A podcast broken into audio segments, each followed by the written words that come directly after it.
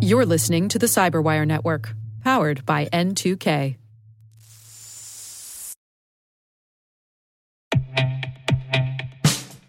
And now, a message from Cyberbit. Mastering cybersecurity is like mastering a sport.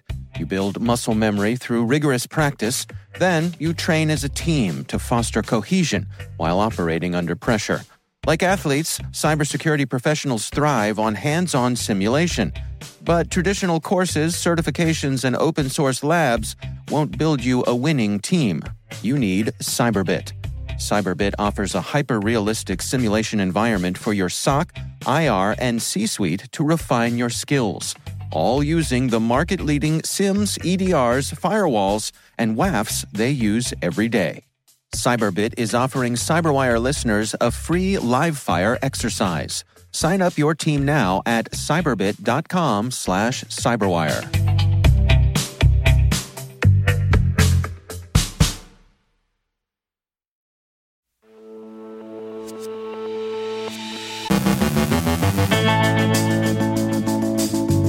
Meta employees and contractors compromised customer accounts. Nemesis Kitten is found in U.S. government networks.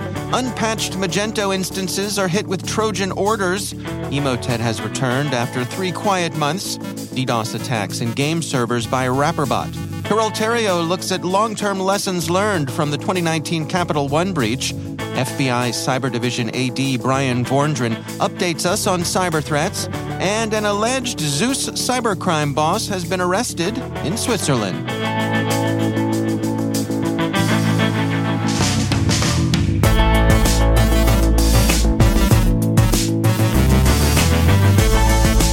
From the CyberWire studios at DataTribe, I'm Dave Bittner with your CyberWire summary for Thursday, November 17th, 2022.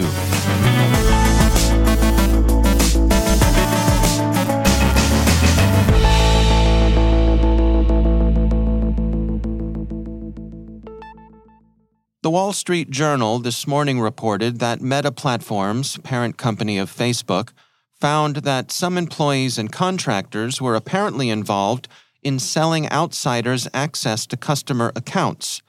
The journal says that Meta, in the course of an internal investigation, fired or disciplined more than two dozen employees and contractors over the last year whom it accused of improperly taking over user accounts in some cases allegedly for bribes.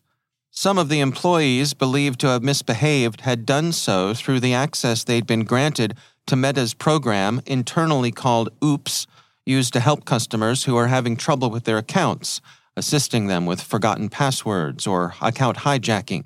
In some cases, workers took thousands of dollars in bribes from outside threat actors to compromise the accounts. OOPS is supposed to be limited to friends, family, business partners, and public figures, but as Meta's employee headcount has grown, so has OOPS usage. Meta is working to rein in the use of OOPS and its attendant abuse, but it's not an easy problem to overcome. It's an interesting case of the larger challenge of privilege abuse, and it will be interesting to see the steps Meta takes to bring the problem under control. CISA and the FBI released a joint cybersecurity advisory yesterday on Iranian government sponsored APT actors compromising a federal network. The threat actor, Iran's Nemesis Kitten, exploited the well known Log4Shell vulnerability to infiltrate a VMware Horizon server in February and move across the network.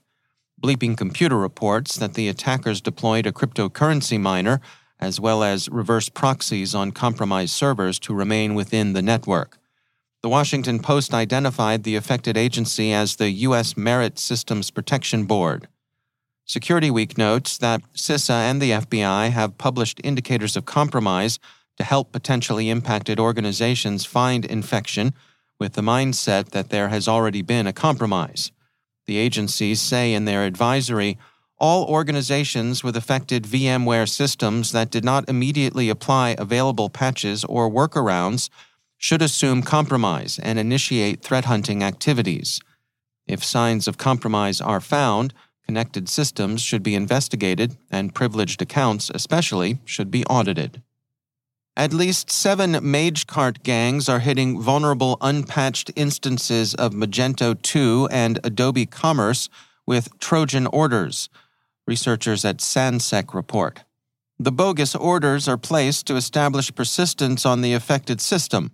Once that's achieved, the criminals can execute further criminal actions, usually customer credential and pay card theft. This kind of exploitation had been difficult but exploits have been traded in criminal to criminal markets, and their prices have recently fallen from twenty to thirty thousand dollars to roughly twenty five hundred dollars, according to Bleeping Computer. The potential rewards are greater as well as the holiday season approaches. Sansec expects TrojanOrders to crest as the shopping season begins to peak with Black Friday at the end of next week. Patches are available for the vulnerabilities undergoing exploitation but Sansec estimates that about a third of Magento and Adobe Commerce systems remain unpatched. And even in some patched systems, attackers may have achieved persistence before the patches were applied. Proofpoint yesterday offered a look at the return of Emotet, whose major distributor, TA542, resurfaced this month after having been quiet since July. The botnet has been observed dropping IcedID, and researchers think Emotet is returning to its full functionality, acting as a delivery network for major malware families. The botnet's targets have been widespread, with high volumes of spam hitting the United States, the United Kingdom, Japan, Germany, Italy, France, Spain, Mexico, and Brazil. The researchers conclude overall, these modifications made to the client indicate the developers are trying to deter researchers and reduce the number of fake or captive bots that exist within the botnet. The addition of commands related to IcedID and the widespread drop of a new IcedID loader might mean a change of ownership or at least the start of a relationship between IcedID and Emotet. Game servers have been the target of activity by RapperBot, Fortinet's FortiGuard Labs researchers report. DDoS attacks have been detected in game servers. FortiGuard Labs researchers say RapperBot had been seen in campaigns earlier this year. There are signs that some Mirai source code is being reused. Bleeping Computer reports that Fortinet believes all RapperBot campaigns are done by the same threat actors, with newer variants sharing source code. Reportedly, the C2 communication protocol is the same. Credentials used have been the same since August 2021 and there are no signs of campaign overlaps. And finally, we've all heard, and heard a lot, about the general surprise aroused by Russian cyber operators' failure to show up in Moscow's hybrid war against Ukraine.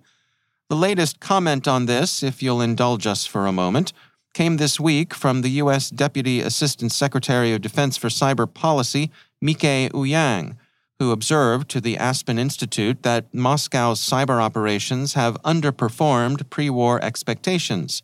The Hill quotes her as saying, I think we were expecting much more significant impacts than what we saw. I think it's safe to say that Russian cyber forces, as well as their traditional military forces, underperformed expectations. She thinks that the evidence shows Russia to have been unprepared for an unexpectedly protracted war. But the hoods on both sides of the Russo Ukrainian border have managed to stay in the news. Krebs on Security reports that Vyacheslav Penchukov, who goes by the hacker names Tank and Aqua, a Ukrainian cyber criminal and sometime DJ, was taken into custody by Swiss police in Geneva. He now faces extradition to the United States. The charges he faces, according to the record, pertain to a wide ranging racketeering enterprise and conspiracy who infected thousands of business computers with malicious software known as Zeus. He's been associated with the Russian cyber mob boss Yevgeny Mikhailich Bogachev, who's been wanted by the US FBI since his indictment in 2012. Mr. Penchukov is alleged to have run the Ukrainian branch of Mr. Bogachev's Zeus operation. Mr. Penchukov is in custody, but Mr. Bogachev remains out there in the wild, last seen aboard his yacht in the Black Sea, rocking his tracksuit and holding some exotic cats.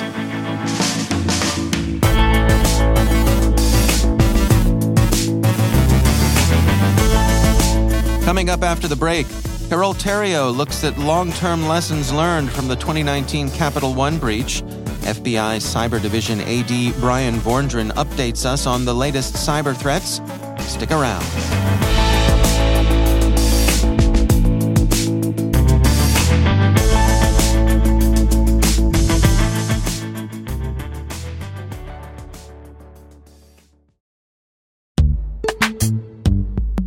Every day, your IAM tech debt grows. Your multi generational services struggle to work together. Building an identity fabric can fix this.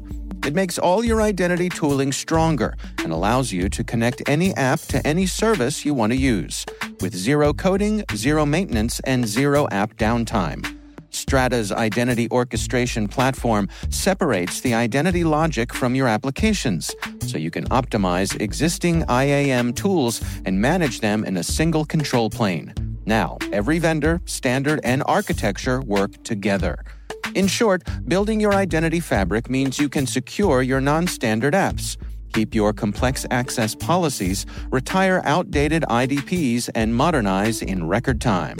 So build your fabric with Strata Identity and get rid of tech debt for good. Visit strata.io slash cyberwire, share your identity priorities, and receive a pair of AirPods Pro. Offer valid for organizations over 5,000 employees. Connect today at strata.io slash cyberwire.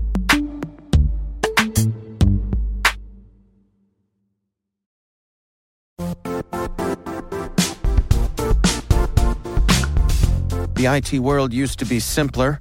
You only had to secure and manage environments that you controlled. Then came new technologies and new ways to work. Now, employees, apps, and networks are everywhere. This means poor visibility, security gaps, and added risk. That's why Cloudflare created the first ever connectivity cloud. Visit cloudflare.com to protect your business everywhere you do business.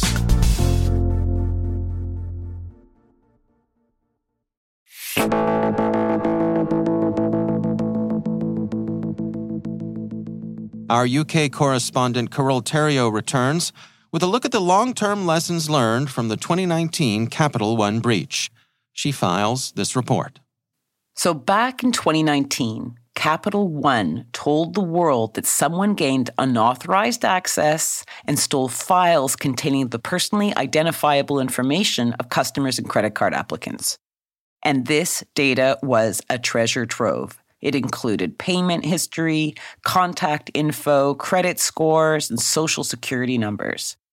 Now, Capital One said it immediately fixed the issue and alerted the FBI, but it was still one of the largest financial data breaches to date. I mean, it reportedly affected more than 100 million customers in the US and Canada. And it was an anonymous email sent to Capital One that fueled the FBI's investigation in July 2019. And it led to the arrest of Paige A. Thompson, a 36 year old Amazon tech worker. And just this past June, a jury in the U.S. District Court of Seattle found Thompson guilty of wire fraud, five counts of unauthorized access to a protected computer, and damaging a protected computer. Now, according to the DOJ press release, quote, Using Thompson's own words and texts and online chats, prosecutors showed how Thompson used a tool she built to scan Amazon Web Service accounts to look for misconfigured accounts. She then used those misconfigured accounts to hack in and download the data of more than 30 entities, including Capital One Bank. With some of her illegal access, she planted cryptocurrency mining software on new servers, with the income from the mining going to her online wallet. Thompson spent hundreds of hours advancing her scheme and bragged about her illegal conduct to others via online and text forums. Unquote. So, did you see that? It's not like she's some mastermind genius. She went around scouring looking for misconfigured AWS servers. And just look at the damage she caused. A hundred million people affected. We're talking stolen credit card details, social insurance numbers, a bunch of private information that you don't change very often, if at all, in your lifetime. and with an end goal of getting some secret crypto mining thing going. So, what can we take away? What can we learn from this? Is to make sure that our configurations are set the way we want them to be. Think about all the myriad of software that you're running at home or at work. Like every time there's an upgrade, configuration options might change and or be added, and they may just set those to a default setting, expecting you to review it. Well, maybe meet that expectation because in the end, whilst Capital One was hurt, the company was fined 80 million and settled customer lawsuits for 190 million. The people whose information has been stolen are the ones that really pay the price. So that is today's takeaway. Review your configuration settings and make sure only authorized people can access your data treasure troves. This was Carole Theriault the Cyberwire.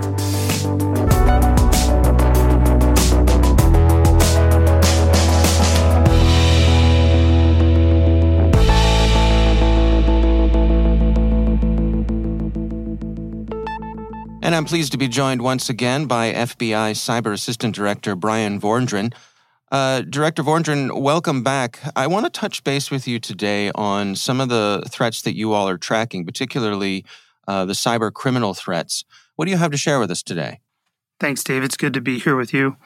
You know, specifically towards ransomware, the criminals behind ransomware attacks are almost wholly based in Russian speaking countries. And it's important to know that they operate as organized crime syndicates, similar to what we would have thought of as traditional organized crime elements. Quite frankly, they're fantastic entrepreneurs and have successfully lowered the barriers of entry through ransomware as a service. And I'll explain that what that means here in a minute. But there's really four key services to their business model. One is infrastructure, the second is communication, the third is malware, and the fourth is obviously transactional currency. But specific to the malware key service, very, very highly skilled malware coders are developing more and more sophisticated malware. And they have what we refer to as affiliate model. And that affiliate model allows less technically skilled criminals who are obscured from the enterprise or who are obscured from these heavily skilled malware coders. And those affiliates deploy their sophisticated malware for their personal gain and then they pay a percentage of their proceeds back to the high, highly skilled malware coders. So it really does cordon off the most talented enterprise leaders from the affiliates, and they're essentially on a lease model for their for their malware. It's a very very productive model for everybody involved, but all of those people involved are obviously criminals. You know, as you know, ransomware is an attack on the availability of your systems and data, and an organization's goal should be to prevent these attacks. It's not about detection and eviction, it truly is about prevention. And those prevention efforts should be commensurate with acceptable downtime. And those acceptable downtimes need to be made at the organizational level. So, if an acceptable downtime is, for, for example, one day, increasing prevention efforts should be a high priority without taking those effective steps in advance of a breach, an organization can find themselves obviously wholly reliant on the honesty and the integrity of criminals to get their data back or to get their uh, systems decrypted. Hmm. It's also highly predictable that ransomware actors will eventually move towards multilingual ransomware as a service software platforms. So if you think about it, you know, they've obviously scaled their model in terms of Russian speaking countries, but there's other talent globally, and a natural endeavor for them would be to scale into multilingual platforms to leverage other countries and, and the criminals in other countries. But I do think, Dave, it's really important to talk about target identification. And ransomware actors evaluate really three key things. First, who is easily targetable. Second, who is likely to pay based on brand damage. And finally, who will pay the most. So let's put this in industry standard terms who doesn't have good net defense, who has a high willingness to pay, and who will suffer the most economic impact from the encryption of key systems. You know, ransomware attacks are increasingly coupled with data theft, um, and this is a very normal and present trend right now. We refer to that as a double extortion model or data theft and harassment of the victims and company officials, which we would call triple extortion. So I'll go a little bit deeper on those. So, double extortion would mean that a ransomware actor encrypts your system and also steals the data and threatens to release it publicly. A triple extortion model would be again, encrypts your data, steals your data, and then attacks your systems through a DDoS attack or makes harassing phone calls to employees, executives, customers, or family members. And those are becoming more and more prevalent. And I just want to touch on one other note before we round out this question. Um, you know, when companies choose to pay to prevent the leak of data, it's important that those companies understand that they're paying to prevent the leak of data right now. And they should undoubtedly expect to be extorted again in the future to prevent another release of data. So I appreciate the question. It's obviously a very important topic to us. Can you give us some insights uh, on uh, ideal interactions between you and your colleagues uh, there at the agency when someone comes to you and says, We've been a victim of ransomware? How does that work? Dave, it's a great question. And when we talk about this, we really split the relationship building into three phases. And those phases are before an intrusion, during an intrusion, and after an intrusion. And that before the intrusion phase is the most important because it's then that we build trust with an organization, whether that's a nonprofit, a for profit, or an education institution, or anything else. It's important to build trust, but it's also important to set expectations. And by setting expectations, I do not mean what does the FBI need? I actually mean just the opposite. The company often wonders what can the FBI do? What can the FBI not do? What should the company do? What should the company not do? How does the company want the FBI to engage with them during a moment of intrusion? For example, do they want the FBI to engage through a natural uh, trust based relationship that's already in place, or do they want us to engage through their retained counsel during an intrusion? But that before intrusion phase of relationship building is so so important, and it's been my experience that when when engagement during intrusions don't go well between the FBI or a company or the company and the FBI, it's likely because we haven't spent enough time together before the intrusion. But during the intrusion, you know, our message is very simple. We're there to help. That opens the gateway to the Bureau's resources. We can open the gateway to the US government resources. Uh, we've been asked to help with media in the past during intrusion, and we're happy to do that. We've been asked to do a host of other things that are not technical, and we're happy to do that. Um, but at the end of the day, there is information, intelligence, and evidence that a company likely has as a result of their intrusion. And we would hope that there would be a sharing of that at an appropriate time. It's very seldom that we need all that right away. There is a need um, to quickly share virtual wallet information and things of that sort because that's tactical and tangible intelligence that we can move on. So hopefully, Dave, those give, give you and your audience some thoughts on what that that engagement would look like. And from a practical level, is this a matter of reaching out to your local FBI field office? It really is. It really is. Um, you know, probably the biggest strength the FBI has is 56 field offices, 300 different resident agencies. And so we do have people everywhere. And we would really encourage your audience um, to get in touch with their local FBI field office and at least introduce themselves to the right folks on the cyber squad in that field office so that should something happen, um, those relationships are already in the process of being built. All right. Well, FBI Cyber Assistant Director Bryan Vorndran, thanks so much for joining us.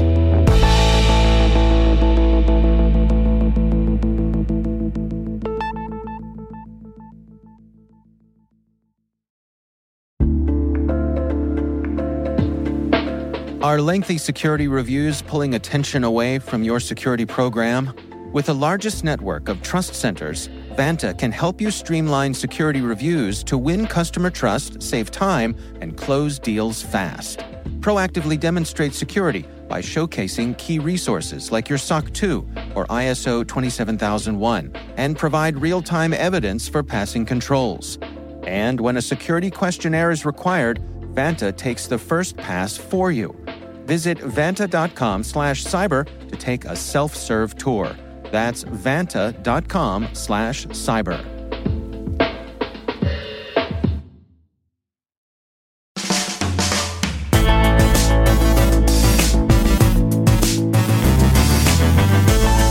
And that's the Cyberwire for links to all of today's stories, check out our daily briefing at thecyberwire.com. The Cyberwire podcast is a production of N2K Networks, proudly produced in Maryland out of the startup studios of DataTribe, where they're co building the next generation of cybersecurity teams and technologies. Our amazing Cyberwire team is Elliott Peltzman, Trey Hester, Brandon Karp, Eliana White, Guru Prakash, Liz Irvin, Rachel Gelfand, Tim Nodar, Joe Kerrigan, Carole Theriault, Maria Varmazis, Ben Yellen, Nick Veliky, Gina Johnson, Bennett Moe, Catherine Murphy, Janine Daly, Chris Russell, John Petrik, Jennifer Eiben, Rick Howard, Peter Kilpie, Simone Petrella, and I'm Dave Bittner. Thanks for listening. We'll see you all back here tomorrow.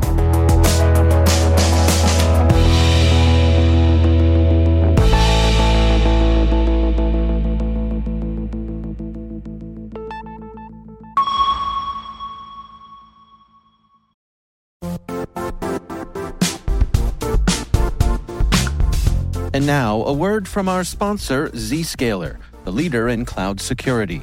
Cyber attackers are using AI in creative ways to compromise users and breach organizations.